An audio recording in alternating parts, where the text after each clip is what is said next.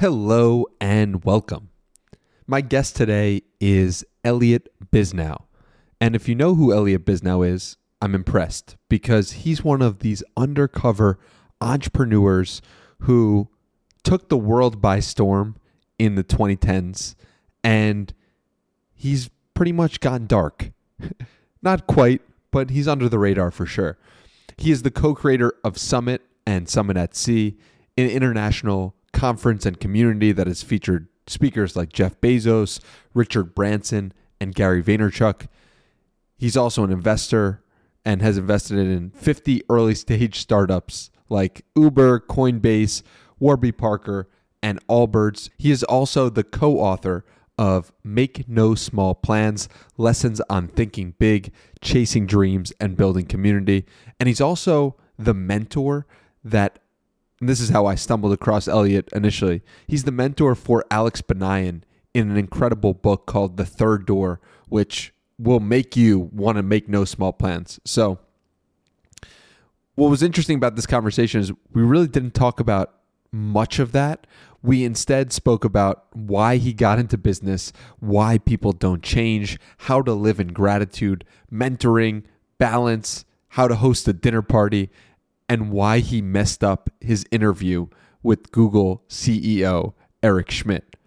I would like to thank Owen for making this a reality, this episode. Thank you for connecting us, Owen. And if you enjoyed this episode, please share it on Twitter, Instagram, email, text message. It all helps grow the show. And if the show grows and more people listen to it, we can get better and better guests. I'd also like to give you guys a big shout out, anyone listening who shared or listened to the episode with George Heaton, episode 306. That episode propelled the podcast to number seven in Great Britain in entrepreneurship. Pretty incredible. Thank you so much for listening. And without further ado, this is my conversation with Elliot Bisnow.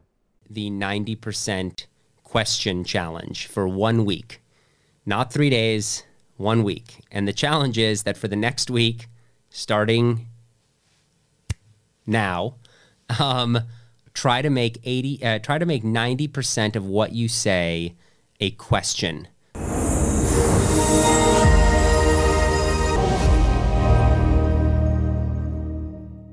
Elliot, thank you for coming on the podcast. Longtime fan of your work and really appreciate you taking the time out to be here today. So thank you.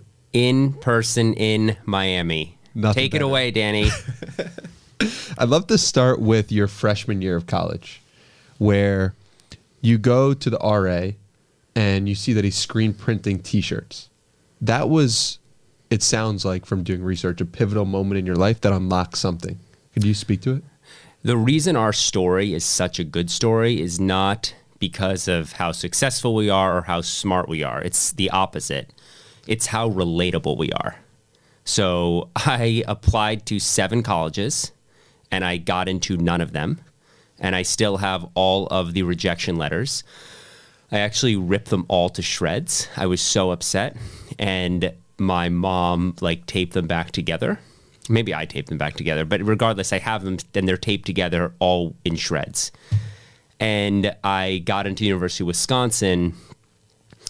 Uh, like I applied really late, and I got in through tennis because I was a good tennis player growing up. That was like my passion. I'd spend hours a day. And uh, but when I got to college, like the reason I didn't get into seven colleges is not because those colleges were wrong. It's because uh, I wasn't a very good student. I wasn't passionate about studying.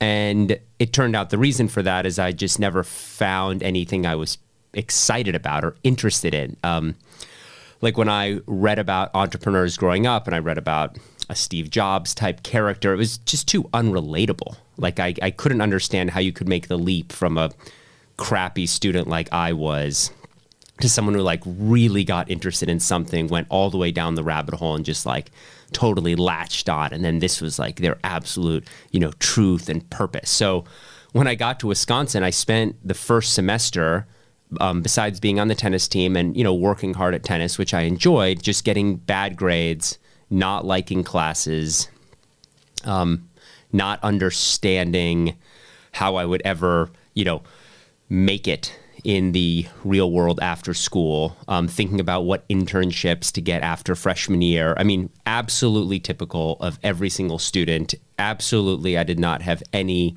skills um, above and beyond any of the other, I think, like tens of thousands of students that go to the University of Wisconsin in Madison. So at the beginning of my second semester of freshman year, you know, like early January, everyone went home for Christmas break.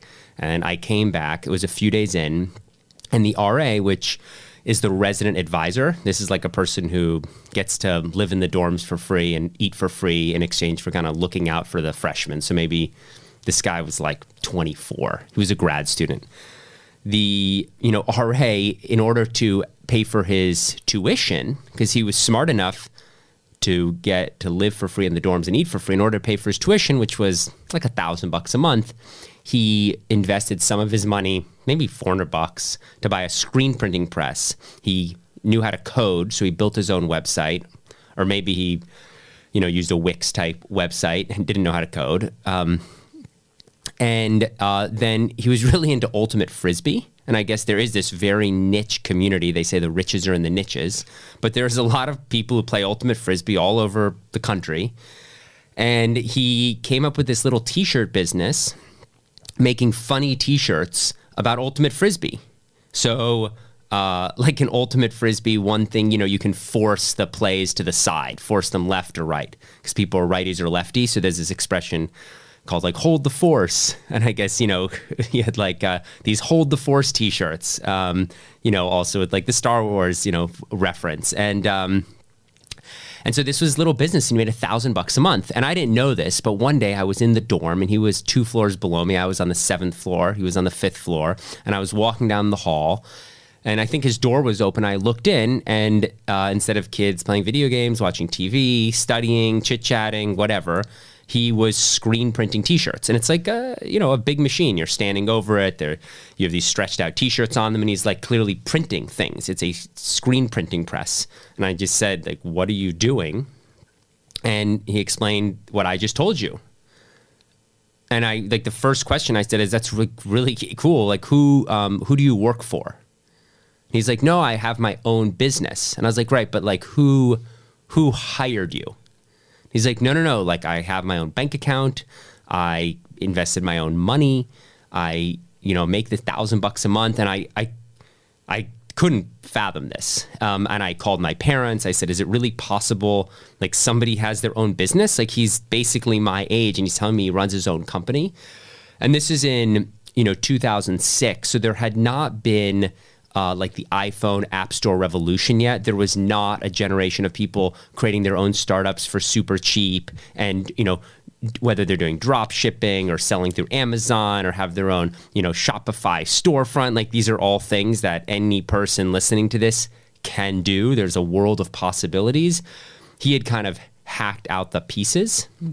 And that was the moment where I was like, oh my gosh, this is it like I can start something. I can go. I can like build my own dreams. What was the first dream that it must have been a screen printing business? Yeah, yourself, I, right? I, teamed up with him. I said, why don't we, you know, you've got your um, funny t-shirt business for Frisbee. Why don't we try to do other funny t-shirts? And so we spent a year trying to launch uh, like a funny t-shirt business that didn't end up working for a variety of reasons. Um, you know, overordered inventories and too much money. Um, I was just totally clueless. And then the next year, now I was going into sophomore year, we started a creative consulting business. So the idea was our college campus had a main street, like so many college campuses, and there's all these stores on the main street. And we thought, you know, the store owners, they're a bit out of touch with the perspectives of the students. So we'll get groups of students together to brainstorm marketing and ideas for the store owners. And then we'll do these uh, kind of like listening sessions, creative brainstorming, and we'll pitch this product. Like a store owner can pay us a few thousand bucks for a creative consulting um, contract, and we'll package all the material, and then they'll know how to market and build their brands on the st- on the main street, State Street. But we spent uh, like months designing the product and the offering and getting students who would want to be in our creative consulting group. And then we like pitched all the stores and we failed to sign up any clients. Oh wow. But like in this process, like I would go to door to door. I'd try to go to like local, you know, networking events in the University of Wisconsin. And I was like full on, like I was loving it. But zero clients. I got zero clients, zero revenues. We didn't even do a, we never did a creative brainstorm. We, we never, uh, and it didn't work. And so I spent that whole year. And I think like from the outside, it looked like, wow, I've now spent almost two years in total failure. Like basically never made a dollar of revenue. I have two failed businesses. I've burned all my savings and my grades have continued to suffer.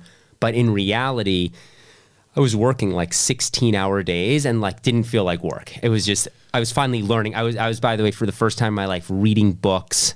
I was there were some courses now I was super interested in because I understood how I could apply the lessons from those course courses to my life. Like the economics courses now made sense to me. Mm and there were there was just tons of reading online I was trying to do. I was you know trying to learn about sales, trying to learn about marketing. So in reality, after these two failed years, I was more primed than ever, and then probably any other kid at you know in my year at school, you know, to take the next steps forward. It, it's funny because you're what happened to you. You saw the screen printing business, but something inside of you was like, oh, there's a spark here a lot of people heard about that screen printing business as well, but not a lot of people had that feeling of like, oh, something's there that I need to attack or that I need to that speaks to me. Why do you think? What was it inside of you that really got lit up when you heard about the screen printing business? It just seems so exciting to be able to build to be able to build my own company. Um, when I was on the tennis team, I took a recruiting trip to school and I met all these seniors on the tennis team. And you can imagine I was a senior in high school and they were a senior in college and they were so mature and I idolized them. I thought, wow, like I, I was nervous to even ask them questions. And then fast forward a year, I was a freshman in college and they were effectively a freshman in the real world, you know, and they had these kind of menial desk jobs. And they came back. Uh, one of one of them came back in my freshman year, and I said, "Wow, like how is it, you know, out working? Like, and he was like, don't go out there. It's the worst. Like, try to stay here in college however long you can. Like, you don't want to go out there. It's so competitive. He said, look, like, we're one school and we're not even a great school. Like, we're not even in the top 50 of colleges. And then we have tens of thousands of people. And imagine there's dozens and dozens of other schools. And that's just this year. Imagine the last 30 years, they're all competing against us and it's zero sum. And like, just don't go out there because you're going to be screwed. And he's like, and I know you, you know, you're not that smart. Like, I'm smarter than you. So if I'm not doing well, like, how could you do well? So just stay here and enjoy it. And so that, that had like a, a real, I think eh, like a real impact on me. Like he he was trying to genuinely give me advice, like just enjoy college because it's brutal in the real world. But I think that that planted a seed that like I'm in big trouble if I try to follow a traditional path into the real world. I don't have the grades, I don't have the the book smarts. I you know, I'm not going to fit into a corporate job and then I'm just going to also be competing against everyone else. So that got me thinking like what could I do do? So when I saw this guy screen printing t-shirts, I realized like over the next couple weeks like wow this is it like i could actually build my own thing what's the story about you looking at everyone going in the same direction and then deciding you're not going to go in that direction. You're going to go the other way. What at what point did that happen and how did that come to be? So after these two failed years, two failed startups, my dad, uh, who'd been a writer and he'd worked at some tech companies and been in politics and he'd been a lawyer, he was kind of uh, a perennial I don't want to say dabbler because he's so smart, but he just done all these different things over the years, and he's, uh, you know, I say he's like a quirky guy in just the best way. Um, like I said, he'd written a couple books and he'd been in politics, and you know, but he had this totally random idea. Uh, he was just again very interested in commercial real estate in Washington D.C. Like every single building that you see is commercial, right? So where your favorite restaurants are and your yoga studios and your gyms and even a condo building or an apartment rental, the way that they develop it is commercial. There's developers and architects and brokers and contractors, and there's a lot of very colorful, interesting characters who buy the buildings and rehab them and design them, and nobody writes about commercial real estate. So my dad just thought this is so interesting, and he started publishing once a week to like a couple hundred people in his Rolodex a weekly email called the Real Estate Weekly with no advertising.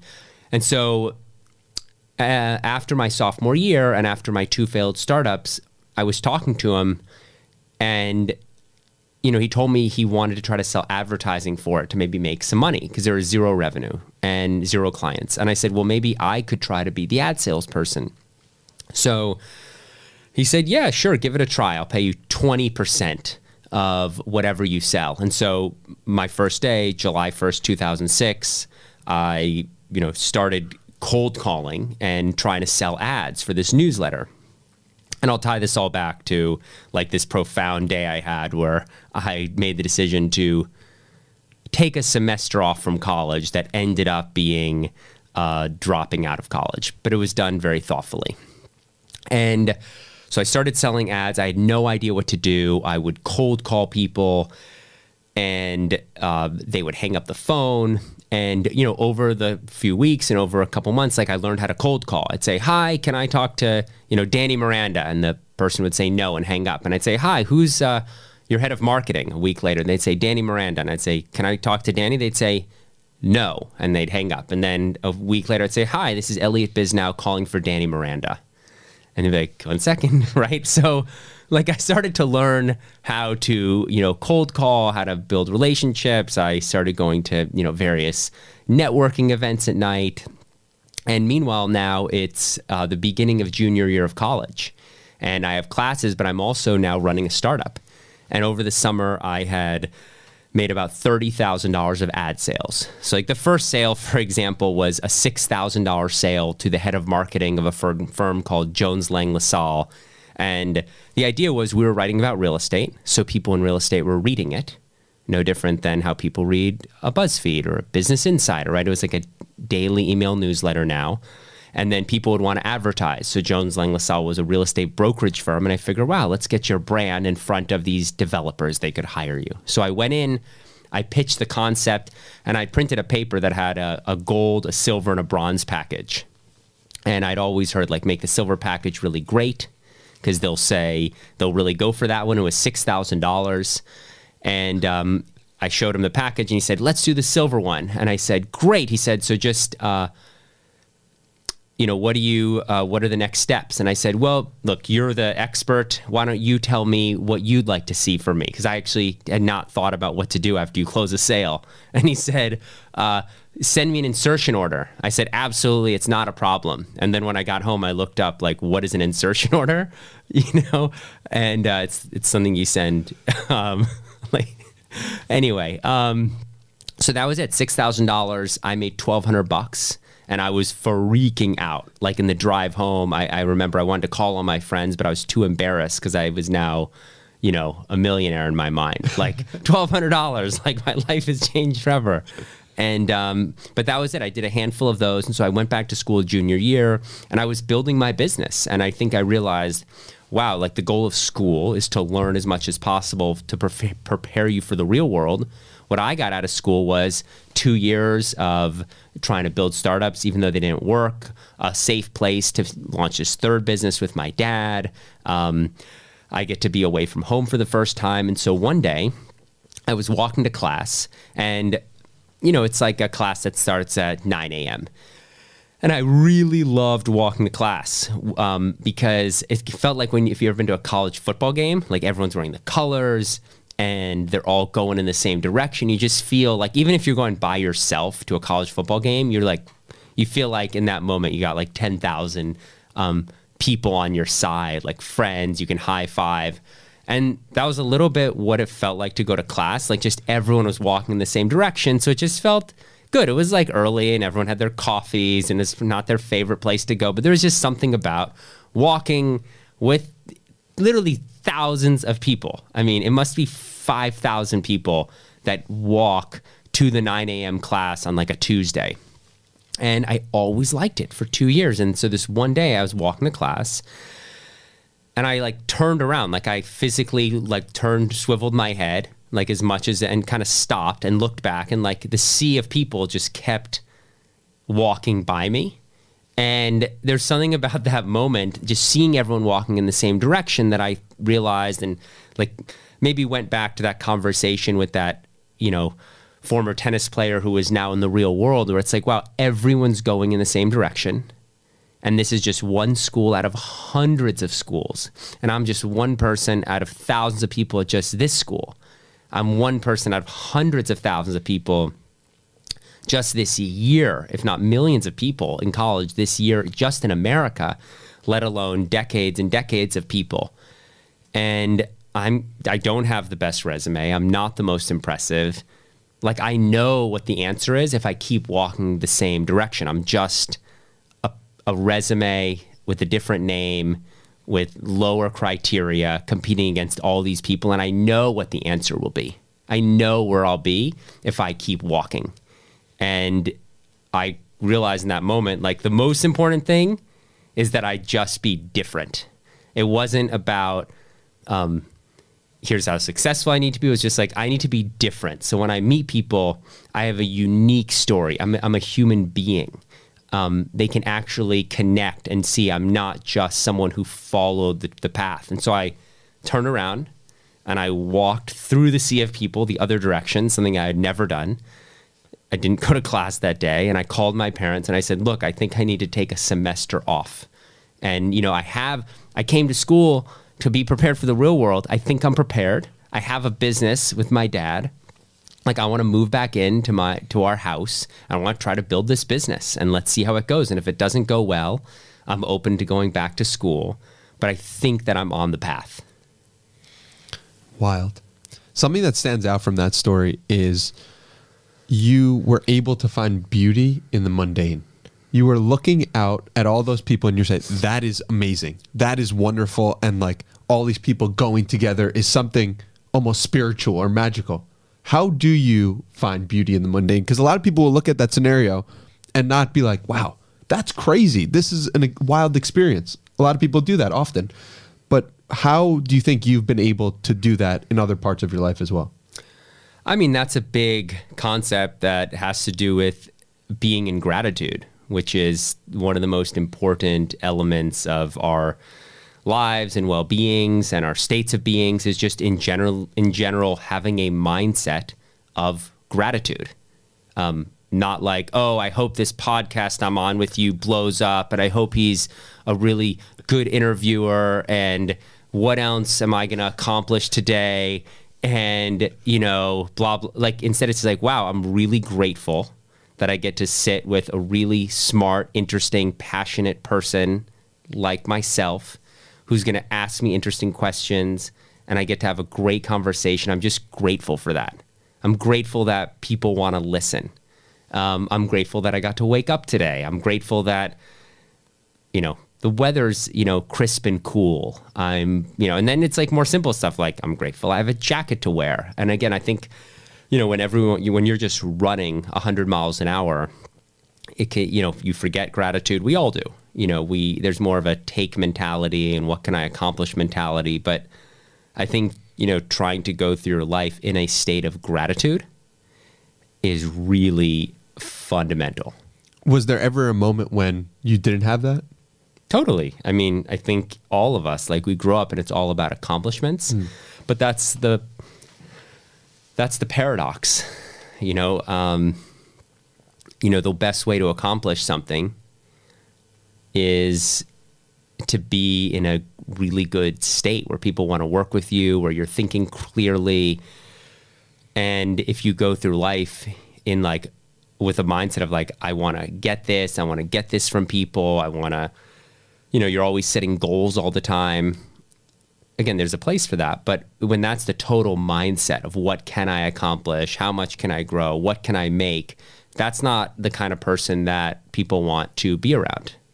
And so the paradox is by actually not focusing on those things and being in a state of gratitude, appreciation, actually listening, seeing how you can help others, um, the things that you want tend to present themselves, and that people that you want to do business with, or be friends with, or fall in love with want to be around you as well.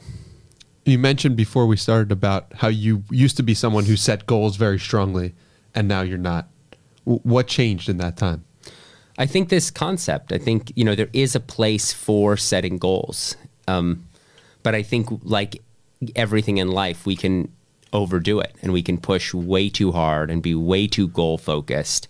And you know the path to building the most amount of subscribers for a podcast is not linear, and it's not just a you know it's about you know actually you know the quality of the content and you know the relationship with the subscribers. And you know when you do that maybe the growth actually hockey sticks right where it, just meaning it can be f- seem flat for a while like the blade of a hockey stick and then it can you know jump up and to the right so the goal isn't like i need to 10x my subscribers every single year right the goal can be more on i want to make sure you know i you know, ha- produ- you know, spend more money to produce the absolute best content, and I want to, you know, make sure I actually connect with the subscribers I already have. And so I think when you shift that mindset, um, the results end up they end up taking care of themselves. I know it seems cliche, but that's been my experience for 15 years.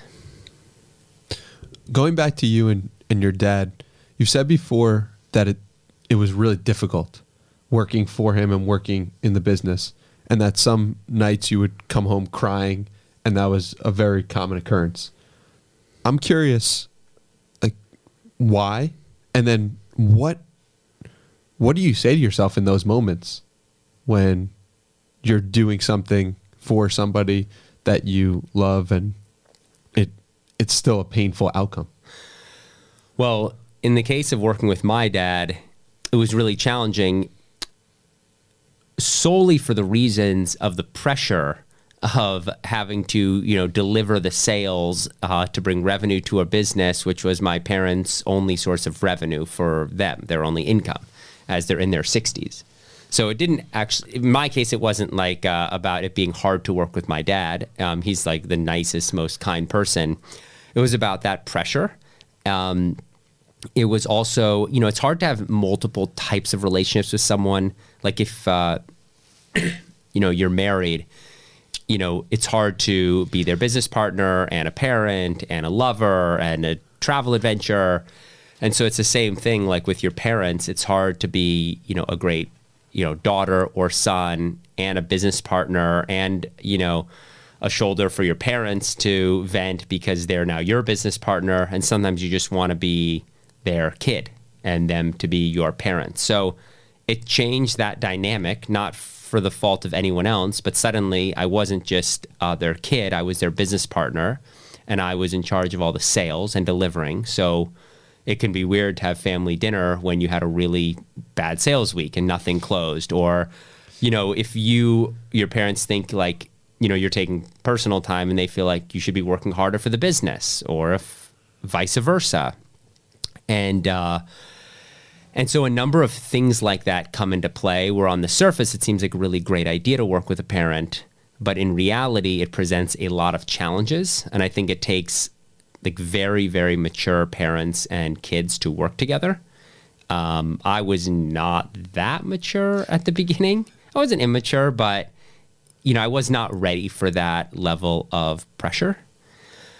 So it's just a challenge. It was just a um, it was a challenging situation. Again, it was like beautiful because I got to be so uh, intimately involved in like my dad's work for the first time ever. So there's some beautiful moments, but overall, it was really challenging. And finally, you know, different generations have different goals. Like uh, an older generation naturally may want to take the free cash flows and then be putting some away for their retirement because they realize they may only have five years left of income and that's it. Like they can't work after a certain age. And a younger generation may say, look, like I'm living on, you know, a friend's couch, uh, you know, not paying rent and my expenses are 400 bucks a month.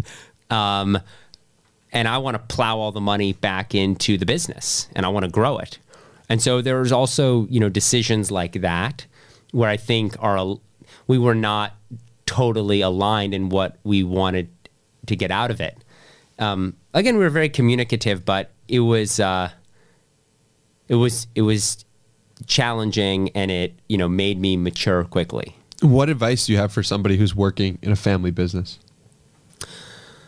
I think it's very difficult, and you should be very honest with yourself about why you're working in the family business, if it's the right fit. I have seen some very good family business dynamics. That is possible. And, you know, mine and my dad's, it got easier and better over the years. Mm-hmm. But, you know, there's so many reasons why kids work in the family business. Like the parents really want to work with the kids. The parents want to give something to the kids. That you know, the kids want to, you know, actually get a nice role in a company rather than a menial desk job, right? So there's lots of reasons why people do it, but then you know, reality can hit, and I think in most cases, it's very difficult. Hmm. You know, you talking about how you're playing multiple roles when you're in a family business because you're the parent and the son, but then you're also the employee and employer, and how that changes the dynamic. You've said before that people who don't know you see you for exactly who you are in that moment. And how I connect the two is I'm saying to myself, well, if you're going to a new business, you're you have a blank slate, but your parent has all this history of who you are, what you're about. Um, so yeah, that that quote really resonated with me, and it, it really it points to the fact that you know when we have new opportunities with new people, we can present a different version of ourselves. Yeah, there are some people in our lives who every time they see us, they're not looking backwards. They don't have rear view mirrors. They're just seeing us for how we show up that day. They have no grudges, no resentment. They, you know, they're just seeing you for who you are, Danny Miranda, today and how you showed up. There are not a lot of people like that. And so I think in reality, you know, most people, you know, even when you you know you've been a successful restaurateur with three restaurants you own and a Michelin star, like most people who saw you as a line cook, you know, still can't get that out of their head. They may be resentful. They may think you're not that skilled. They may think it was a lot of luck. They may just, you know, they they just, you know, some people just can't, you know, they they um they can't accept it and um, again, not everyone. There's some people who they just love it when they see you know you you know have successes or grow or mature. Um, like like my my parents have always seen me for who I am, and they've been amazing in this instance. Like they've you know they've always seen me for who I am that day and how I show up, right? And I'd like to think that's how we are. Like uh, whether you got in a fight with someone a week ago, like you're always giving them a second chance. You're always seeing how they show up that day. Um, the problem is like most people don't actually change, and then most uh, and and uh, so most people that you think you know here's how they could improve or can change or grow up or mature, they actually never do. So you keep kind of giving them second chances, uh, and that they they kind of fall short, and then. Uh, you know, most people, because they have that experience of others, like tend to think people can't change. So, you know, most people don't change, and then most people won't give people a chance to change. So it's, I'll just say, it's fun to meet new people. All, all that is to say, like, move to a new city um, and meet new people and show up for who you want to be, and then they just see you for who you are. Like, I never met you before today, so you're just who you are. Why don't people change? My experience is that each of us have areas of our life that may seem difficult for others to improve those areas, but for us, those are the easy areas. Um, like for me, it's really hard uh, to do abs. Let's just say. Uh, it's just like, like I, core. Yeah, I just like literally can't even do three. Let let's just say okay. But some people like that's super easy for them to do. They just man, you just that, that that's in their nature. But for those people, let's say they have a, te- a temper. Um, and that's like the obvious thing everyone tells them to change, but they just can't change it. Whereas for me, that's an easy thing for me to change. Like I used to be a bit temperamental and snappy, and that was like when I realized it, it was just very easy for me to change that. And so I think that the the problem is that we each have these blind spots of the thing we need to improve, but we either can't accept it or just you know don't even have the awareness. And so it seems obvious like you know so and so needs to quit smoking or you know so and so it's like they just they're so frenetic. They're never grounded. Like why can't they just be grounded? And it's like 50 years later they're still frenetic and not grounded. Why can't they change that? But it's just you know generally the thing that we need to improve on is you know is very very hard to change. And instead that person's great at all these other things. And it's like why the one thing that you really need to improve on uh, like you're unable to see that. And so, from your perspective, where do you think you've grown the most over the past 10 years? i think i shifted from a very frenetic excitable not great listener who was just go go go pushing pushing pushing. Not super enjoyable to be around. To a really good listener i have a nice calm intensity to me. Like i'm still go go go excited but it's you know very grounded i think.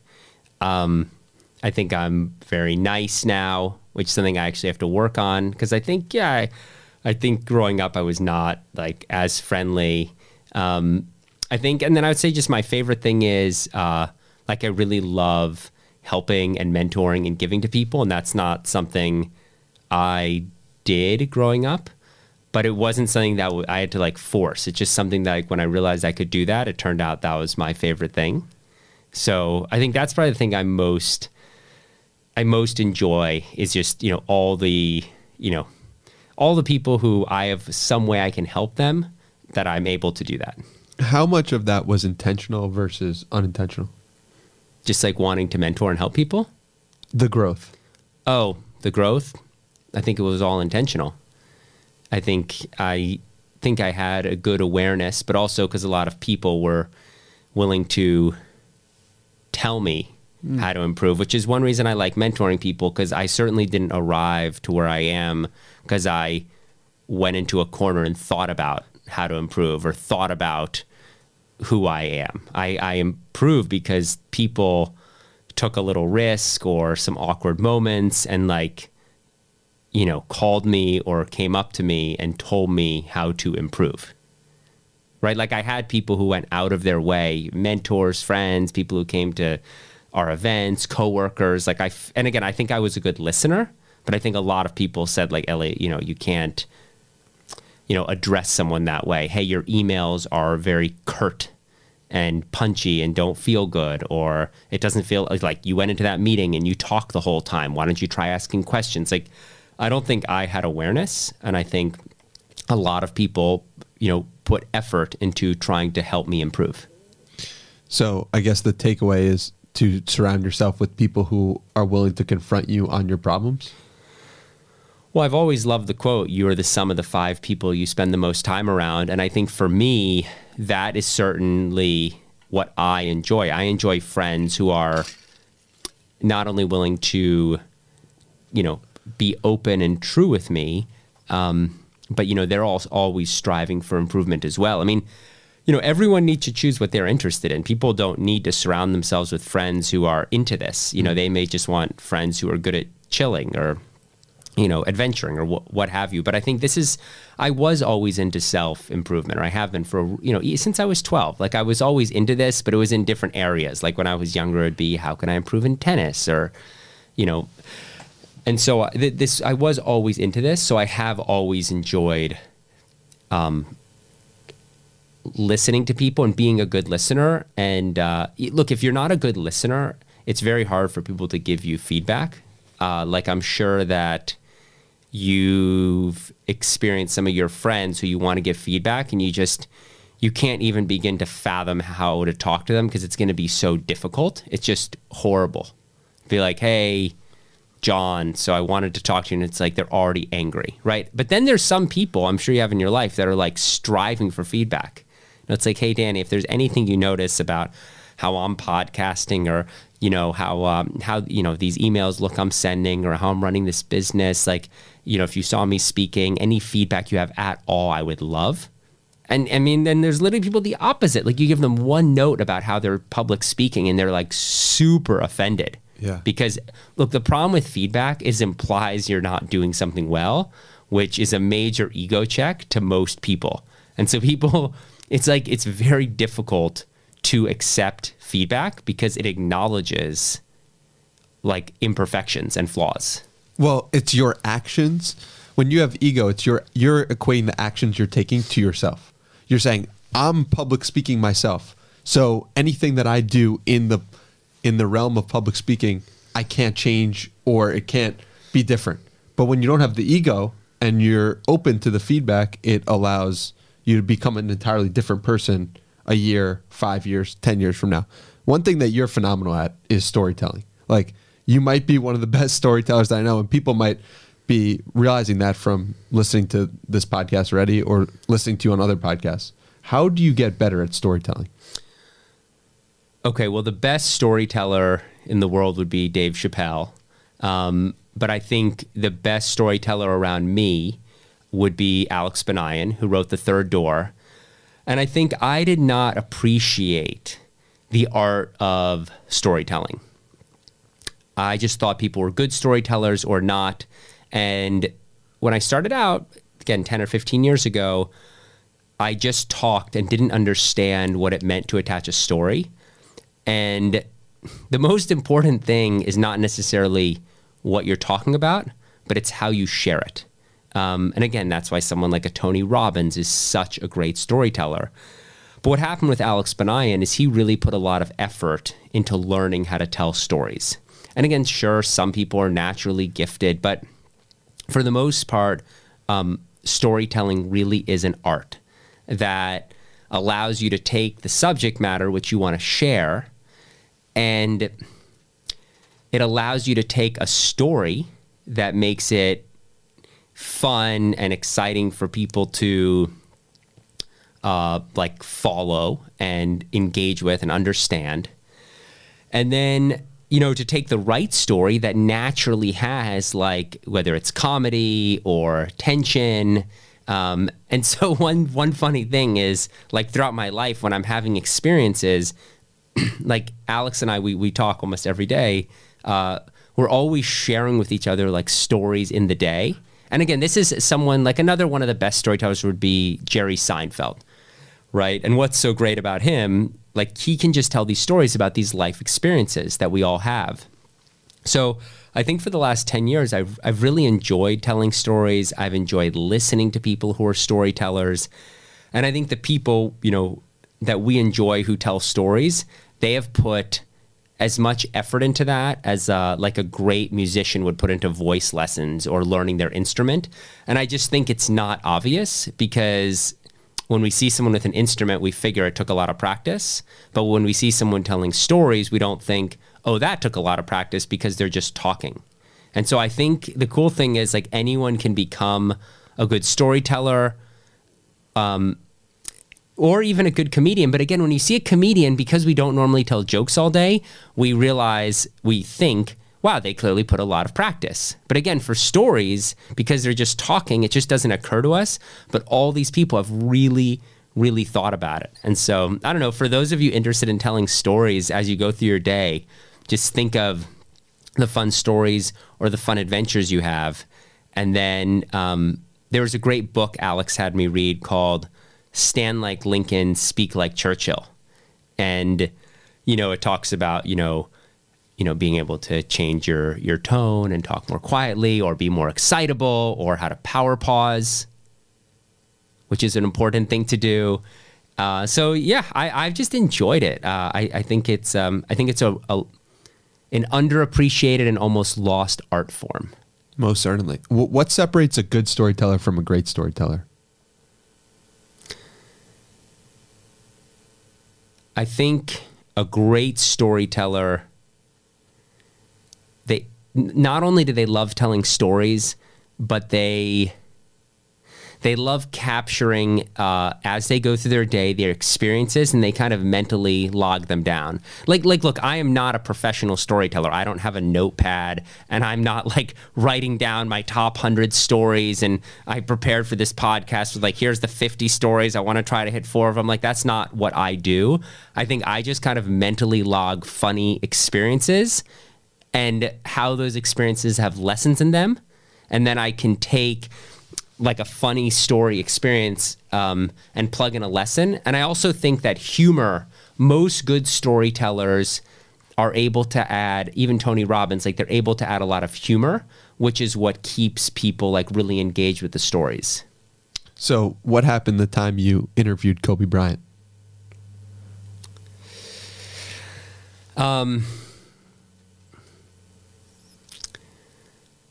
so we wanted to do a summit event in Shanghai, and we needed a speaker, and we realized that Kobe Bryant was you know on a China tour for a week because he's one of the biggest athletes in all of China, and so we reached out to him and said, "Hey, we'd love your time for 40 minutes, you know, to do." You know, to do an to do an interview, and uh, we were going to have like 500 professional uh, like investors and business type people, professionals and investors at the interview. And so we really wanted, uh, you know, we really wanted to be, you know, presentable, serious, and we said, look, we'll we'll book it at the hotel that you're at, so you won't even have to come very far. So somebody warned us. They said, listen, you don't understand. Kobe Bryant in China is unlike almost anything in the world. It's like, you know, if Justin Bieber went to a, you know, a mall in Iowa, like and put it on social media. They're like there's events Kobe's done and by the time he's walked out 25,000 people are outside. They're like so even if it's a private event, if the word gets out about Kobe Bryant, like it's going to be mayhem. And so we hired security and we had a whole plan and uh, what happened is people started arriving early and they were wearing basketball jerseys. And again, we we like you know, we've done events for a long time. Like people show up in like normal work attire, so people start arriving in literally Kobe Bryant jerseys. Like the majority of the people and we're saying like no, this isn't appropriate attire. We're making people go change. So meanwhile, people are coming and it's starting to fill up and we realize there's more like and when they come in we gave them like these custom um, lanyards. Like we've gotten pretty good with lanyards where um, you know it's custom printed for the event. No one knows what they are. They have a special stamp. And you know that way we, we cinch them on their wrists and then you can come in and go out. And we've never had any problem with this. So suddenly we're being flooded with attendees like way more uh, than we could fit and we realize that I kid you not, there were like these little mobile printing trucks that were ready for whatever lanyards there were, and were on site printing fake, uh, not lanyards, f- printing fake bracelets. And you know, I don't know if it was selling or giving them away. So we literally had to empty the entire venue.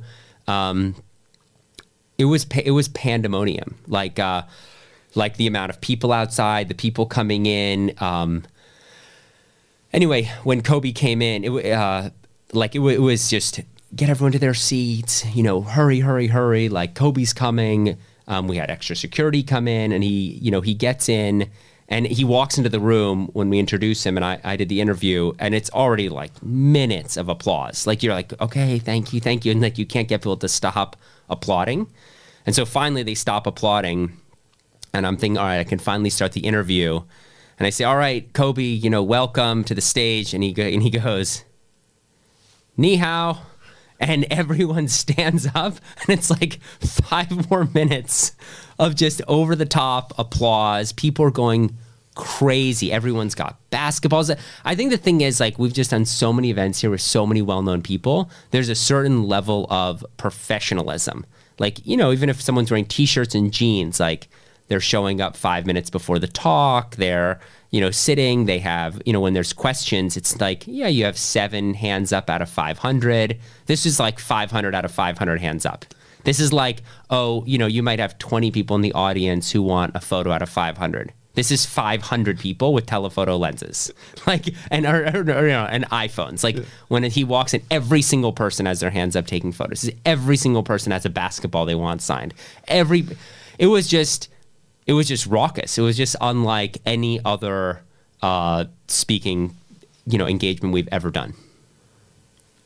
What does that, like? Why do some people hit us so deeply?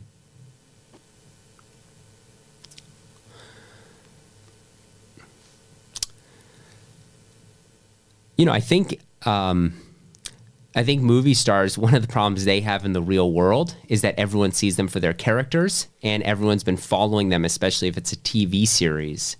You know, they've been following these characters for many years, and then they just really, really relate to the characters, and so that's one of the reasons people so love movie stars. Same with musicians; they've just been listening to their music and their music got them through so many times in their life. They're, you know, this is their song at their wedding. This is their first date. This is when they went through a tough time. This is what they listened to. And so I think that people who have played like really outsized parts in our lives, um, again, professional athletes that like provided us the inspiration when we saw how hard they pushed, it impacted our life. I think that those types of people that have really inspired us or gone deep with us or been like a profound part of our life um, you know they just they there's just so much love from from us as like the fans and i think that can be hard for those people because at the end of the day they're just making music they're just acting in a show um, and you know that's that's not the experience the fans have the fans it's like this is everything. Who do you admire? You've met so many incredible people, but like, out, out of all the the people you've met or you speak to, like, is there anybody or a few that stand out of like I admired this person? I mean, my main realization after all these years is, you know, every person in the world has a few things they're really uh, that are really interesting about them or that they're really good at. And uh, also, when someone's like way overbalanced in one thing, like they're great at business, like you can't also be a great parent um, and in great shape and really present. Is it not possible? Not possible. Really? Yeah, maybe you could be two things, like a great business person, a great parent, but you're probably also not um, mentoring lots of people and, um, you know, you're not probably coaching little league four days a week and you're probably not going on date night with your spouse three days a week i mean True. yeah you can be a really nice person but yeah if you're on uh, you're an amazing musician you're on tour five months a year then you're not with your family five months or if you are then they're schlepping city to city so yeah no i mean you, you can only be a couple things so you know i think for me there's things i value which are just like i like being around like really good energy, passionate people. I really love uh, healthy food, healthy living. I like people who create. That's probably uh, um, my favorite thing of people is people who create with their hands. They're doing the creating, writing music, making art, cooking food, building structures. Um, that's like a lot more interesting to me than people who uh, like run businesses and manage teams. That's a form of creation as well. A different form of creation. I like non-computer office creation. I would say. Why? I just just personal preference.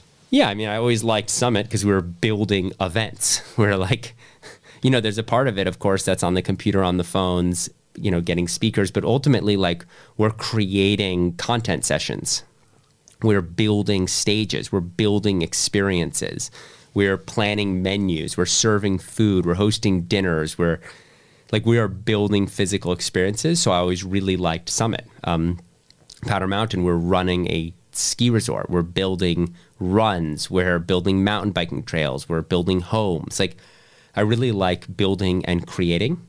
Um, so stuff like Chat GPT is like not that interesting to me. It, it's it's it's lightly interesting, but it's not something I'm super passionate about. It's like again, the things I'm passionate about are people building things with their hands. People, um, I mean, I'm obsessed with people who um, have their own farms. You know, planting trees. Again, just creating. So to go back to the people like I most love spending time with, it's people doing those things. You know, somebody who you know, moved to Costa Rica 20 years and built a permaculture homestead and planted exotic tropical fruits and trees, or someone who just built a cob house, or like I love chefs, right? Because chefs are by definition creating every single day the meals. And it's like, you know, it's art that I can actually eat, not just, you know, look at on a wall. Um, so I love chefs. Um, so I think it was like it's like those types of people that I end up going uh, really really deep with. Um, like my best friends are like a poet, a musician, um, you know those type. Yeah. Who's the best example of balance or of the different components, like really successful in business or their their creation, and then also really family oriented, and then also uh, like, is there anybody that stands out for? Oh, this person is a, or these people. Well, we probably don't hear about those people because the way the world works is there's lists, and the lists are about being as highly ranked as possible, which means uh, like you've achieved some maximum of something, like you've sold the most albums or made the most money as an actor, which means you acted in six movies in a year, and uh, you know, or you've made the most money in business. Like it's um, there's not any lists of like the Forbes 400 of balanced lifestyles. Uh, right? It's like an absurd clickbait list of the Forbes 400 of richest people in America. It's insane.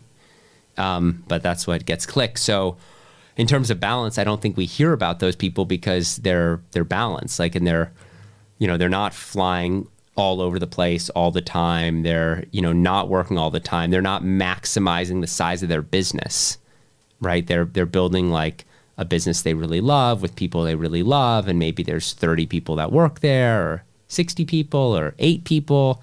Um, you know, they don't have 12 restaurants. They have one that they built for 10 years, and then they built another one. So they have two, right? And so they've maximized like, and because of that, like they have it under control, and they're um, you know, have time for their family and time for their health and wellness. Like there was an absurd tweet we all joked about years ago, and the tweet said, scale or fail, you know, and it's like, uh, well, that's like one option in like growthy tech, you know, um, but you know, I think in reality, that's not an enjoyable way to live. It's like, all right, you've launched your dream restaurant. It's been six months. How are you thinking about your next 10? Hmm. It's like, you know, so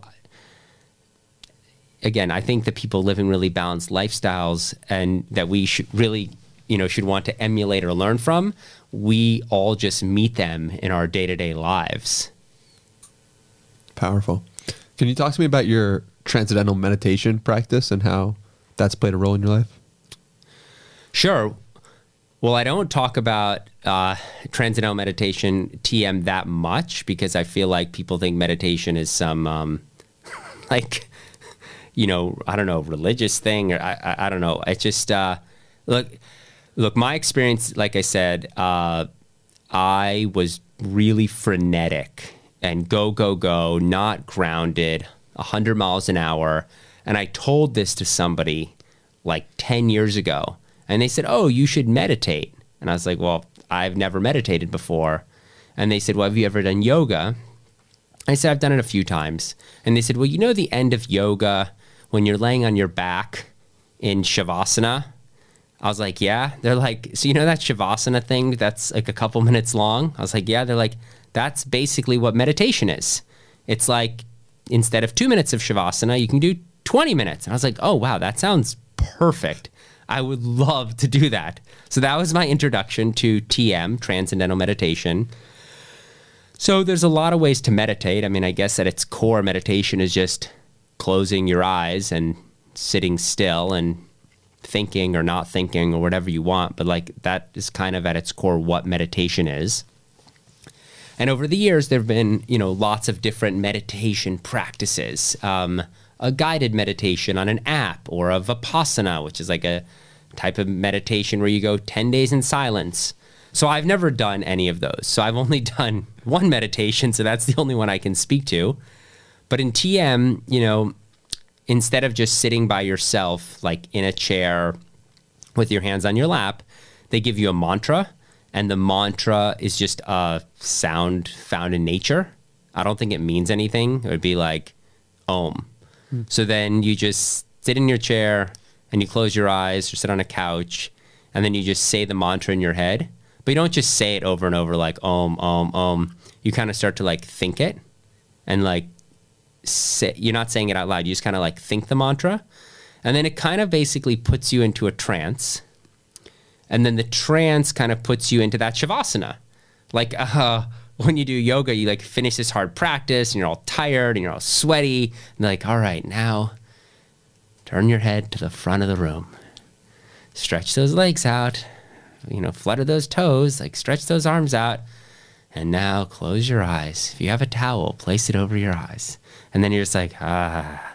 And then like you don't fall asleep because you're not tired because you just did this hour practice, but you like close your eyes and you just kind of do this power rest sort of a thing where you're like awake, but you're just like, ah, there's like nothing there, but you're kind of awake. So that's kind of what happens when you do TM.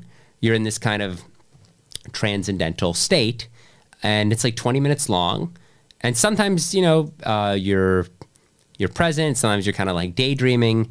But what starts to happen when you, you, and you do it 20 minutes twice a day, like the morning and the afternoon. And then what starts to happen is after uh, like even a few days and a few weeks and a few months, kind of like if you started going to the gym a few days a week, you'd get muscles, or if you went running, you would get cardio. Uh, if I ever did abs, I would get some abs. Um, you know, if you do yoga, you can get flexibility. Like when you start meditating, uh, you start kind of changing how your brain functions. Mm. And uh, there's like a calmness that comes over you. And uh, you actually start to change because uh, you're like sitting in this silence for 40 minutes a day, like really being peaceful, having gratitude. So that's what happened to me. I just, I really started to get more thoughtful, present, grounded, and it's been a great experience. And I would just say, uh, meditation is not something you can push someone to do. Like if you don't want to sit, it's like the worst experience in the world. It's like if someone's ever made you go to a yoga class, it's horrible. Like you have to want to go. Whereas like running, someone could make you go running and you kind of can get into the flow. Like you can't do that for meditation. So I think there's a certain subset of people who feel stressed, anxiety, like I said, frenetic. They want to like ground um, and for those people, uh, meditation and specifically TM are a really good option. Is there an example that comes to mind for how meditation has benefited you? Yeah, to- I mean, just you're much more present and um, you see things in a non-judgmental way, and so you're able. Again, some people naturally do this. I don't. Um, but you are able to, again, when it comes to getting feedback, rather than feeling judged, you're just able to see yourself almost like from the third person and you know not feel judgment or if someone says something to you rather than like immediately reacting you may have empathy toward them and be able to understand why they are saying that um, and so i think it, it it calms you down and it feels like you're a bit in slow motion. Mm-hmm. Um, you know, and everything's coming at you, and you can kind of slow everything down, take it in, and then respond. So that yeah, the best examples would just be when there's heated situations or intensity around me, whereas normally I would just react like fire meets fire. Now you're able in a non-judgmental way, like if you, Danny, started just saying like, Elliot, why were you late? Like, I was not late. early. I was early, of course. Um, but you're like, why were you late? You know, this is like really irritating. Um, and like, normally I'll be like, dude, stop. There's traffic. Like, but, you know, I think what happens is you actually listen. You understand, wow, like, you know, Danny was on time. He had the studio set. This is really important for him. It doesn't matter if there's traffic. I should have been more responsible. I should have left earlier. And you start to actually have empathy, understand other people, and then uh, you can respond and just say, "I'm really sorry. That's a really good point."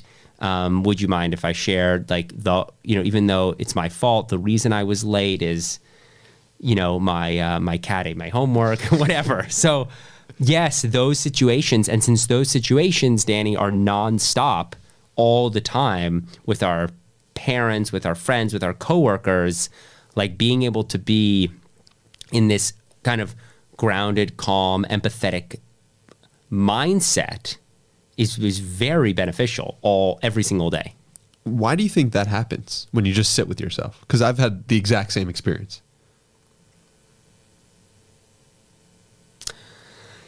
I think that if we didn't have technology and go, go, go all the time, I think we would naturally be closer to this state.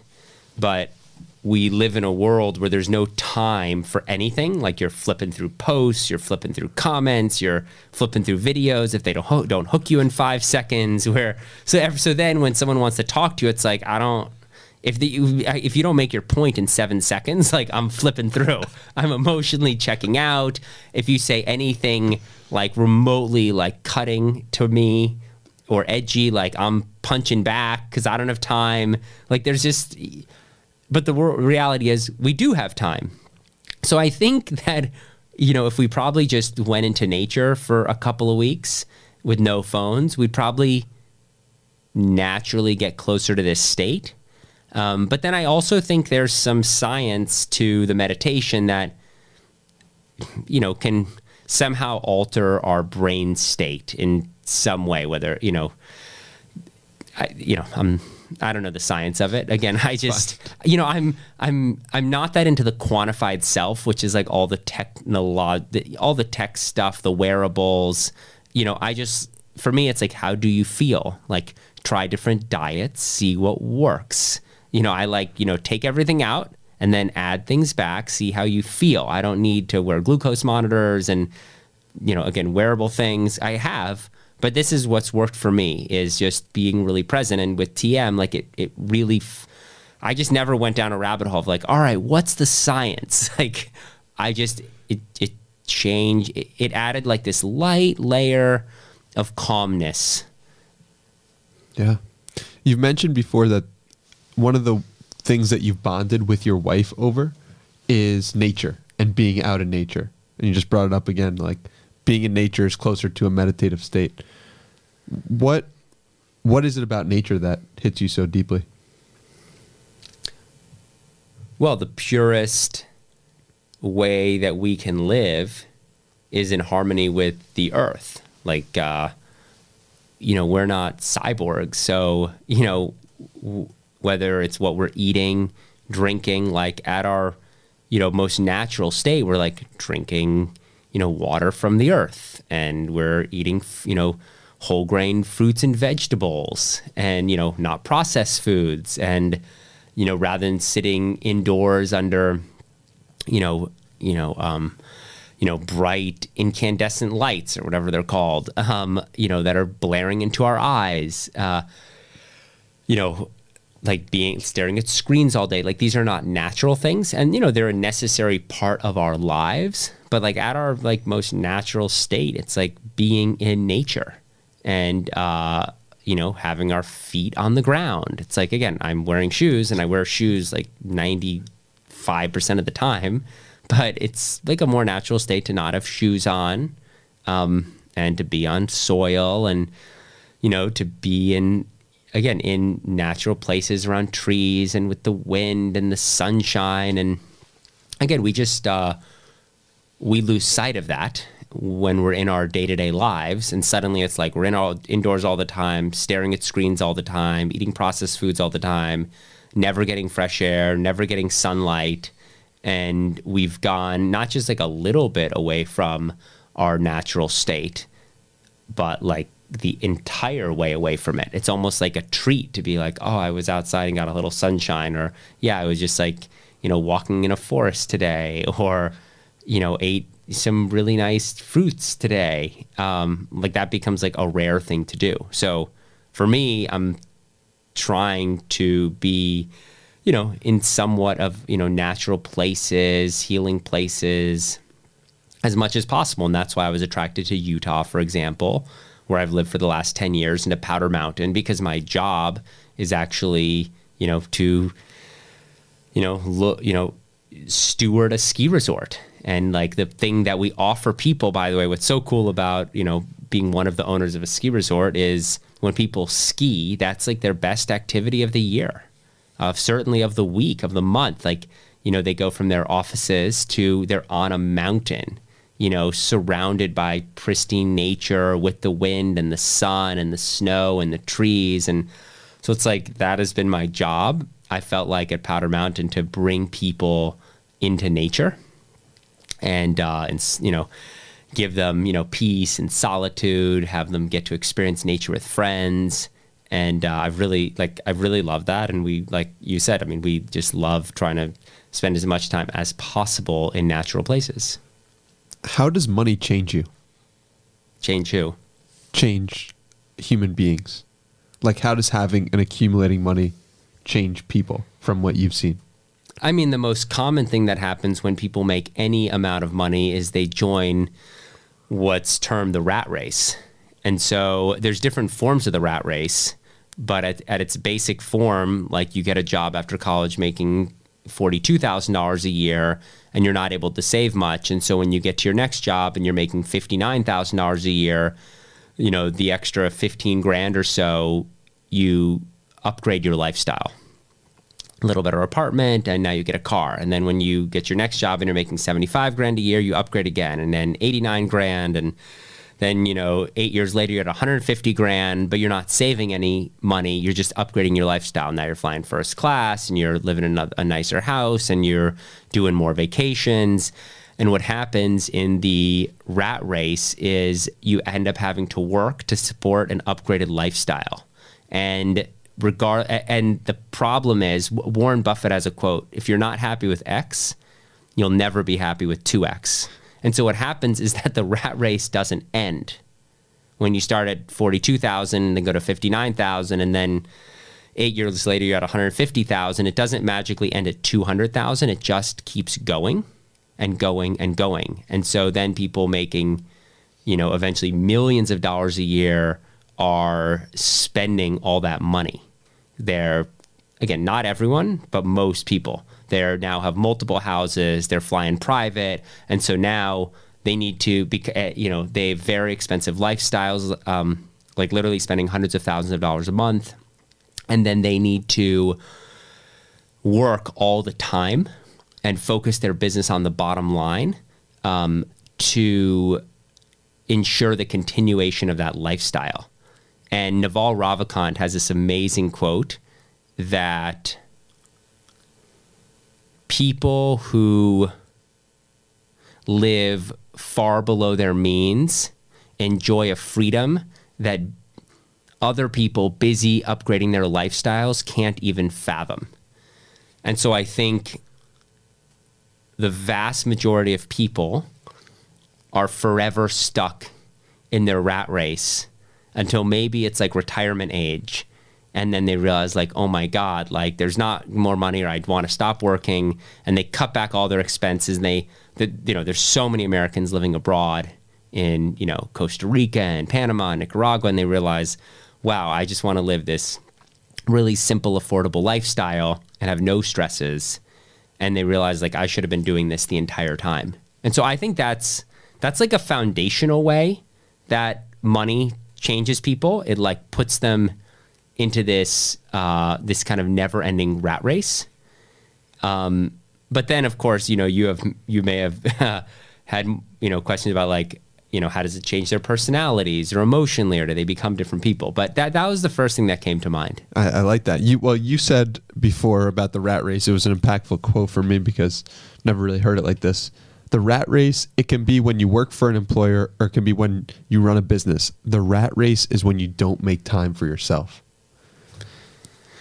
Yeah, I think it has, and part of the not making time for yourself is, you know, the business is just kind of constantly forced to grow, right? When a startup raises its first round of capital and those investors want a 50x, you know what's going to happen the next 10 years. It's going to have to grow. Scale or fail. Scale or fail. Because, exactly. So I think, um, you know, it's, it's hard to find uh, a business setup and a life setup, you know, where you can work an appropriate amount of time. And and you know, by the way, we almost snicker at people. Oh, you only work forty hours a week. It's like well, that that sounds like a really nice balance. But uh, I think you know, you know, like any culture, like you know, this entrepreneurial culture has been. Yeah, kind of taken over by people who are just obsessed with like maximizing work, maximizing time, maximizing money. Um, I mean, there's so many problems with the, you know, Andrew Tates of the world, but like one of them, uh, you know, just the celebration of, um, of, you know, the high flying lifestyle and that everyone should want to, you know, again, so many problems. Going to skip the obvious ones. Um, but the celebration of the high flying lifestyle, the cars, the planes, and that high flying lifestyle puts people into a rat race to afford that high flying lifestyle. When in reality, they're not happier, it's worse. Um, right? What's better is actually a simple, super affordable lifestyle, being able to save money and, you know, not having the stresses, um, you know, of, you know, the nonstop work.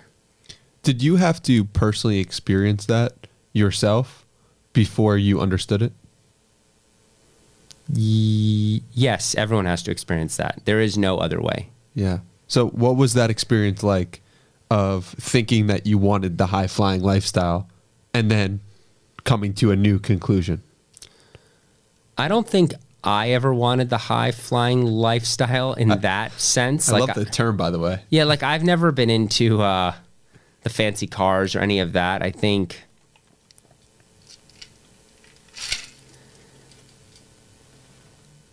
You know the difference between a porcupine and a Porsche? I don't. Well, with the porcupine, the prick is on the outside. You know, so I don't know. Someone told me that that once I was young. I was like, I've always wanted a 911. You know, they're like, you know, the difference between a porcupine and a Porsche. I'm like, no, what is it? What is it? um, you know, I think, you know, you know, look, it can have to do with um, with businesses like like you know, over investing into growth at any cost and losing money to gain and build and build. When it's like the reality is like you need to build a good business and grow slowly. It's like, no, if we don't grow 50% a year, we're not investable. It's like, how about grow 12% a year and be profitable and put money in the bank? And I think we can do that for ourselves. So, you know, you can have, yeah, whether it's a high flying lifestyle where you're, you know, blowing money in Vegas or, you know, just buying an extra house that seems like a good a good idea or you know spending money on friends or trips um, and again everything seems because it's within your means that you know you can do it but then you don't realize okay well now i have to keep um, i'm gonna have to keep the you know foot on the gas to keep producing income you know and i think you know that's an unnatural you know as a that's an unnatural state. That's not a great place to be, right? Like what you want to be doing is you want to be recording podcasts because you love every guest and you're doing it for all the right reasons, not because you've signed a lease for a summer home in the Hamptons this summer from, you know, June to August. And you're like, man, I need to crank out one extra episode a week, 50 extra episodes. And then I need to get, like, I was going to turn down Chevron as a sponsor, but like now if they come on, they, I can this I ha- I've already booked the house in the Hamptons this summer, so I'll get Chevron. You know, that's like the type of thing that like you know people make personal decisions that leads to putting them on an unenjoyable uh, work path. Yeah, no, I, I'm just curious from your perspective. Were you ever like, all right, I need this. I need like a fancy house or I need a certain type of experience and then you experienced it and you were like, all right, like that actually wasn't what I was seeking? I mean, I think every, I think most people have had the experience of like flipping through Zillow and, be, you know, and thinking, wow, I only had that second home or if I, you know, I think it's nice to dream. Um,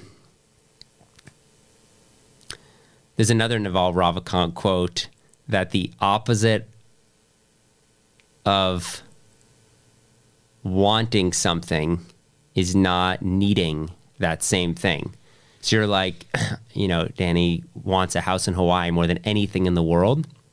But like the uh, the inverse is just like, not only do I not want it, like it's uninteresting. So I have, and it, it's it's an infinitely better state to get yourself to a place where you actually are uninterested in that thing, and it, it's it's not easy to arrive there. But when you, again, it kind of comes back to gratitude. Um,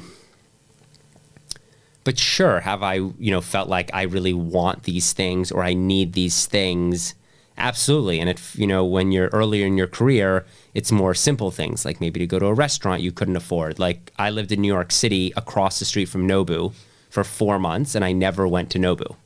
Not one time. It was, we went to this little, um, you know, what are the little shops called with the hot plates? The little, you know, on the corners, the bodegas. Bodega, we used to yeah. have dinner at the bodegas every night next to the Nobu, right? So it was like, at one point, it was like, I just really want to go one night to Nobu for dinner. Like, that's what I want to do. And I want to have, like, you know, and then it just like keeps upgrading. It's like, well, I need this. Like, there, you know, there is never an end to more. Like, it never, ever ends unless we actively shut it down. Like, maybe next time for our second podcast, you'll be like, Elliot, like the Danny Miranda podcast has been so successful that I spent 30 times more money on a studio and, you know, on blah, blah, blah. And we're actually on it, you know, whatever. And it's like, you know, there's just never an end to more. We always have eyes for more, always have eyes for like bigger things. I think that's part so- societal and social pressures that we feel like it impresses people. It's it's also that, you know impress ourselves, but I think we have to like actively escape that and shift to like this you know a much more simple life, which is really uh, you know equally as joyful and infinitely less stressful. But how much of that is evolutionarily human, the want for more? And how much of it is societal? Meaning, there were explorers that have been around forever. We, it's always been in our nature, it seems like, to be like, I, we need to see more, we need to experience more. Yeah, I mean, there's some elements of more that are healthy. Uh, like I want to, you know, I want to, you know, work out more, or maybe you know, do some more adventures, or spend more more time with people I love. But I and and again, there's some elements of uh, pushing the boundaries. I just think we're currently in a time where there's so much of everything around us. Like there's just it's an unlimited amount of everything you could possibly want at your fingertips. So it's like very different than even 20 years ago, let alone 100 years ago. Um, you know, it's it's just so different. Like every single thing we could possibly want is in reach and bookable with a phone call. And you know, so if you have any extra money, then to see how easy it is to get any of these things it's very hard to just say, you know, to have your mindset is like, I'm really good, I'm really happy. So I've shifted that along. Like, I'm I'm imperfect, of course, but like in general, I've tried for simplicity. Like I've decided I'm not into cars, and I've had a 2016 GMC pickup truck since uh, you know since I got it, and I've decided like I'm gonna have that car at least 10 more years. Your parents loaned you the money for that car, right? Uh, that car is the one they loaned me money for. Yes. Because you put money into startups. Yes, and then to pay them back, I had to sell hundred bitcoins for 20, for twenty five thousand dollars. Well- that was in 2016. Um, uh, yes, um, yeah, but you know those decisions, like making the decisions. You know, uh, for me, like I really enjoy wearing simple clothes, and you know, simple beat up shoes. And actually, for me, like I feel like my clothes tell stories because like I've worn certain shoes or a jacket or pants to like all these things I really enjoyed. So then I wear them. I'm like, oh, that's lucky jacket. Or you know, rather, you know, I remember one year at ski season. Uh, I was like, all right, well, season's coming up. I'm gonna have to get all the um, the the new stuff for the ski season. The person's like, it's no different than last season stuff. I'm like, no, it's this is the new year, the 2017 year. Um, they're like, it's just the same. It's just you know marketing. They're like, ski gear hasn't uh, evolved since last year. Uh, you know, so then I realized, wow, like you're totally right. You don't need new boots. You don't need new jackets. You don't, uh, you know, need you know. So that that's something like I've uh, I've really enjoyed. And like I have a kid, and there's a temptation to like keep getting them stuff, but you actually see, through the kid, you see it's like wow. Even though they think they want new stuff, like once the kid has had one present, he's four, like he thinks that can I have another, but it's actually really bad for him because Why? oh, because then all he wants is new stuff, and then he uses the stuff one thing, and then wants a new thing, and so you end up wanting to like basically get rid of most of the stuff, and then have him go deep with the things he has, like with the one you know rescue truck he has, or the rescue helicopter, the fire truck, and then start doing stories with those. Um, so the only things we'll get our kid will be to- little toys he can add to his stories. He's like, I really, really need a boat to do the story because like I don't have a boat, and so that's a big problem because we can't do rescues, you know, in the ocean. We're like, okay, that's fine. Not like I'm gonna get you your seventh excavator. A lot of times we think that parents teach children things, but I'm always curious what have your children taught you or child? Well, it's different so far in the first four years all the time. I mean, the first year was kind of like living with the Buddha because the kid has absolutely no judgment. Um, everything is, they live in complete authenticity. Um, so the first year, I just felt like I was living with the Buddha. That, you know, it's just like, this is the most angelic, um, p- you know, person I've ever been around. This is what the Buddha is striving for complete presence. I think recently, you know, just seeing, you know, what, you know, that whatever the inputs are into the kid, you can just almost immediately within uh, days see the outputs, right? How how we are around them. If they, you know, he had his birthday, and then it's just like by nature, everyone brings him presents, and it was terrible. It's a disaster, right? Because he just he got this overload of presents and doesn't understand that this is once a year. He's like, when's the next birthday? I'm like, in in one year. He's like, how long is that? I'm like, well, one, two, three, four. Like, I was like, counted to 30. I'm like, and way beyond that. He's like, no, no, no, no, no. Is it tomorrow? you know, I'm like, it's not tomorrow. He's like, is it the next day? You know, and then it's just like, he's like, you know, and then people would were late to the birthday and came a few days later and brought presents. And he just had like this week long of presents. Plus, his birthday's right before Christmas. So it's just like this two week disaster of presents. And we tried so hard for like a year not to give him almost any presents. Like very little things as like good behavior. And then it was just this overload of like dozens of presents. And you could just totally see him change and become spoiled and right. And so I think, you know, it's just so important. Um, you know the like you can you know the experience he's having he he started a, a school that he really loves and i can see how impactful that is and you know now being on his own seven hours a day how he's able to mature or we took him to you know see some dolphins and then it's like he'd never really been into dolphins before and now just based on that one experience he has so much love for dolphins so i think just seeing like how important the inputs are What are your inputs? What are what's the the content that you're consuming or the things that are going inside of you mentally to to help you? I think back in the day, um, back in the day, you know, I I was just so all in with our team. It was work and life, but you know, when I was younger in my 20s, we all lived together, we worked together, and the inputs were just this collective of like, you know, a dozen awesome young people, none of us who fit into, you know, the workforce and the real world. And, um, you know, we were a team in search of players as much as they were players in search of a team. Mm. And like we really built this just incredible collective. And the inputs were all these folks like it, you know, pushing each other and pushing and trying to achieve together. And then I think as you, you know, you go through your life, you you change the people that you're around, you evolve, um, and you also see what your needs are and what you enjoy. And um, I think now, I think now the main like one of the best inputs are all the kids that I mentor. Mm. That um, and there's also adults, but I think I have a lot of people around the world who I've taken on that we talk all the time, and I get to hear their experience of life and learn, in my opinion, you know, as much or more from them as they learn from me. Why have you gone so deep on mentoring?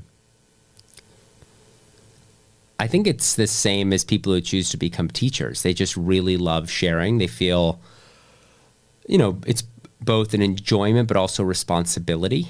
Um, it feels very natural, and that there's things that I spent so many years learning that, you know, I can help people understand these concepts. And you know so much of our lives we're always looking for you know we're always looking to put our to reach our hand up to to get more to accomplish. And then you know it feels really good to reach your hand down to give someone else a leg up. And uh, i think it also just keeps me really connected to the world. And you know there's just that the people are so diverse who i mentor and who i talk to all the time just people I would never have, um, you know, any ability to have insight with. You know, people who live in Mumbai, India, in Lagos, Nigeria, in Toronto, in Kansas City, and I mean, literally all all over the world. How does somebody get mentored by Elliot Bisnow? I get a lot of emails um, from the third door since um, I'm basically described in the book as like, you know, the world's best mentor. So I get a lot of emails, and then if someone sends me a really thoughtful email, I will give, I'll reply back with a challenge.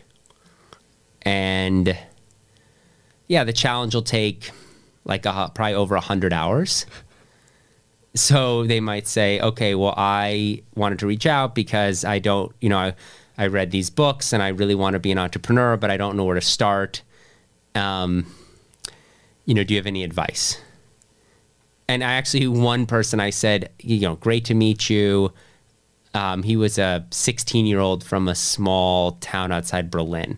And I said, you know, what would be great for you is to actually start a podcast and do 20 interviews. It can be people that are just your friends. Don't reach out to anyone famous and do 20 interviews. And when you're done, just send me a link to all the interviews. And so, like, three months later, you know, he sent me a link to all the interviews and he was like, this is the best experience of my life. Like, I had to reach out to people and get out of my comfort zone. And then I had to prepare questions. It's like, you know how much time 20 interviews takes, like hundreds of hours.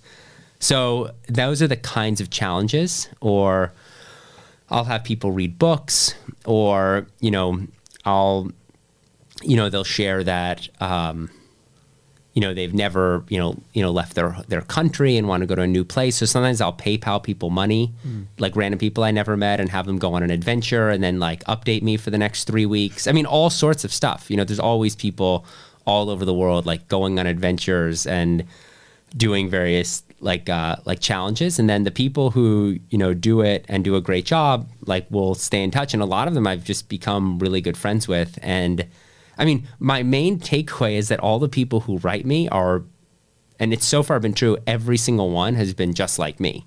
Wow. They're just great young people trying to figure out where they're going and, you know, trying to learn and need some pushing or challenges.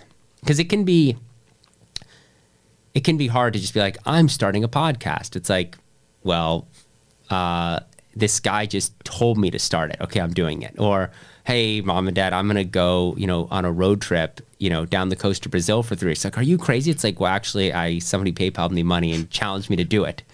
Um, so there's, you know, there's just a lot of, uh, you know, there's a lot of great people and these young folks reach, reach out and, and look it's also you know they'll send a really thoughtful email i can tell that they're already like taking steps it's like it's pretty easy to vet i'm not replying to like two sentence emails um, but it's also it's hard to find my email so they'll put some effort into finding it and then yeah like i literally have so many good friends um, from this experience it's such a beautiful thing you, you mentioned before that the mentees keep you connected to the world. In what ways have you become disconnected from the world? Well, I think they they keep you connected to a different generation. Mm. You know, there's ways that I'm more connected and there's ways that I'm less connected. So I think when you go to college, you understand what life is like in college. When you're actively using, you know, TikTok, you understand exactly what life is like on TikTok.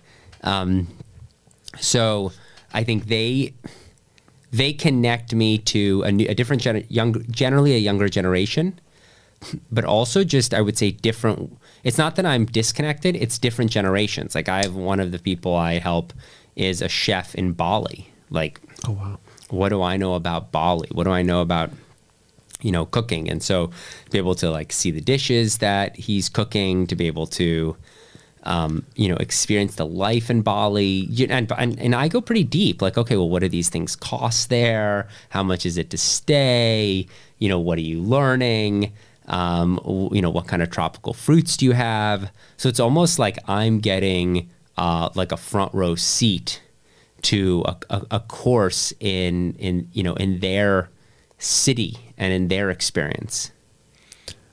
You one part of what you're doing is asking questions and listening is like two key pieces of what you're talking about. What makes for a great question? Well, you're great at asking questions, and it's weird for me to talk about listening and asking questions when I'm just talking the whole time. But one of the first challenges I'll give people is to try to not talk for a week and only ask questions. And if people ask them questions, to interrupt, to just ignore what the person asked them and just to ask a different question. So I try to get people to do 90% or 80% questions for a week. But I think what um, what makes great questions is listening to the answer and asking questions that follow that answer. And that's what we can learn from great interviewers like Larry King, right? And that is at the end of the day, that is the foundational element to asking good questions is you know of course your first question has to be deep but that you know good interviewers like Larry King they just they listen so deeply to what the answer is and then they just continue to build off that and they most importantly as well follow subject matter that they are interested in and know about so you know I'm not an AI expert, so it'd be really difficult for me to ask questions about AI. Whereas if you pick the subject matter that you're interested in, you can go, you know, really deep into that subject matter. That makes sense. Like if I interviewed the CEO of Google, it would be really hard for me to do a good interview about Google's technologies and like the you know the depths of the technologies but i could do a fun interview about my experience with gmail google maps what new features are go- coming to google maps how does google maps work? Like this is all stuff i would enjoy. I could talk about his lifestyle and um, you know meaning his work habits and relationship balance and management techniques but if i tried to you know ask about all right well what is google planning with ai and you know tell me about the Google server farms. Like this, you know, so I think like knowing your lane with your questions means that anybody could interview the CEO of Google, literally, because we all use Gmail and Google Maps and Android and as you know search, and so uh, like we could literally all be qualified to interview the CEO of Google or the CEO of Netflix if we stay in our lane. You've interviewed a lot of quote unquote successful people have you ever felt out of place? Yes, because I didn't understand this when I interviewed some people and I tried to ask questions I thought would be interesting that were way over my head and that the answers were so over my head I couldn't build follow-ups so I would have to, I would ask a question they would give an answer And then I would have to go to my paper and ask the next question on the list. And I did that for like 20 questions in a row. And it was just, there's one that stands out as just so uncomfortable for me. And that was really when I learned, like, you know, ha- you know, you have to ask subject matter that you have an awareness of and that you can continue the conversation of. Again, with Netflix, we've all watched so many of their shows. So um, we can talk about really fun subject matter like, you know, what's your target audience and how do you pick the content you do and you know what you know did the you know the best you know in you know last year and why but if you start going into like really really complex subject matter about film production budgets and you know stuff that I wouldn't understand then the interview would be a disaster What what was the one that that really stands out? The one that stands out is that I interviewed Eric Schmidt when he was a CEO of Google and I put a lot of work into the interview and I asked dozens of people. I mean, I put 30, 40 hours into the prep and I asked all my friends what are the key questions. So I actually had this amazing list of, I think, about 20 questions. Great questions. I remember one of them, uh, they were just, they were they were really deep. You know, how can Google's technology be used to solve our most pressing environmental problems? Mm. Like that's like a really good question. And then he would give these amazing answers. He's so articulate. He's so smart. He knew the answer to every single question. The problem is when he explained how Google's technology could solve our most pressing environmental problems and what the challenges might be, I was completely unequipped to follow that on with another question. So then I'd have to say, okay, so now shifting gear, how does, and I just had to shift gear like 20 times. And so I think the interview from the audience perspective was, it was in front of like a thousand plus people. Like, I think it was fine. Like, they got 20 really good answers. But it, you know, in an ideal interview, I would ask a question about, like, all right, I'm in my city in Miami trying to use Google Maps to get here. Like, can you just explain to me, like, how do you have Google Maps in all these cities? Like, I've seen those cars driving around. Is that how you mapped it? Or can you just explain that? And then he would explain something that I understand. I'm like, oh, so do you have like these far away places on Google Maps? And uh, like, where does Google Maps go from here? Can it ever get better? Or is this like the max? Like, so if I were to ask questions I understood, I could actually have like a fun sparring session and really go at it. And instead, I was just on my heels, and there was not one question, I, as I recall, that I could follow up. Hmm. Yeah. Presence. Presence is the key. And you've said before about people like Eric Schmidt that the biggest takeaway from spending time with people like Branson or Bezos or Eric Schmidt is that none of these people have ever taken a cell phone out in front of you.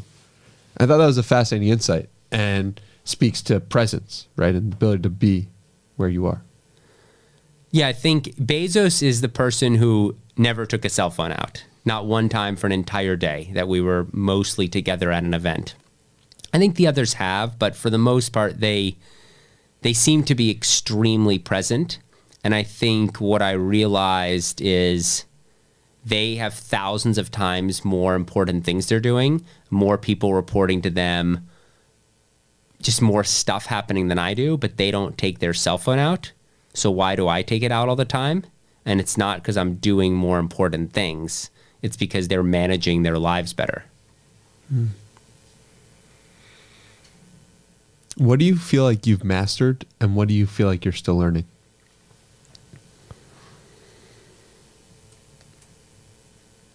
I don't think I've mastered anything. Uh, I think uh, that's kind of a cliche answer. Uh, I think I'm really good at mentoring. Not a master, but I think I'm really good at mentoring uh, um, a certain type of, of people, uh, a certain type of person, kind of entrepreneurial people trying to figure out, you know, where they want to go in their life, kind of like I was. So I think that's probably one of the things I'm the best at. And what do I want to keep learning? Um,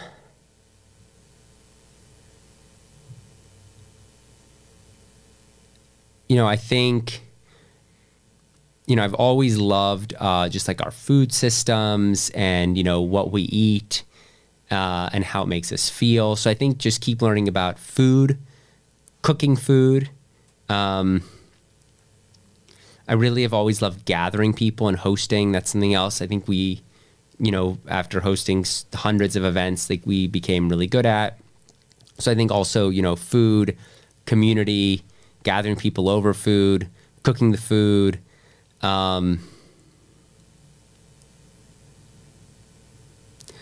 think, you know, would like to, you know, keep improving my own health. I think that's always at the top of my priority. How do I feel? Again, what am I eating?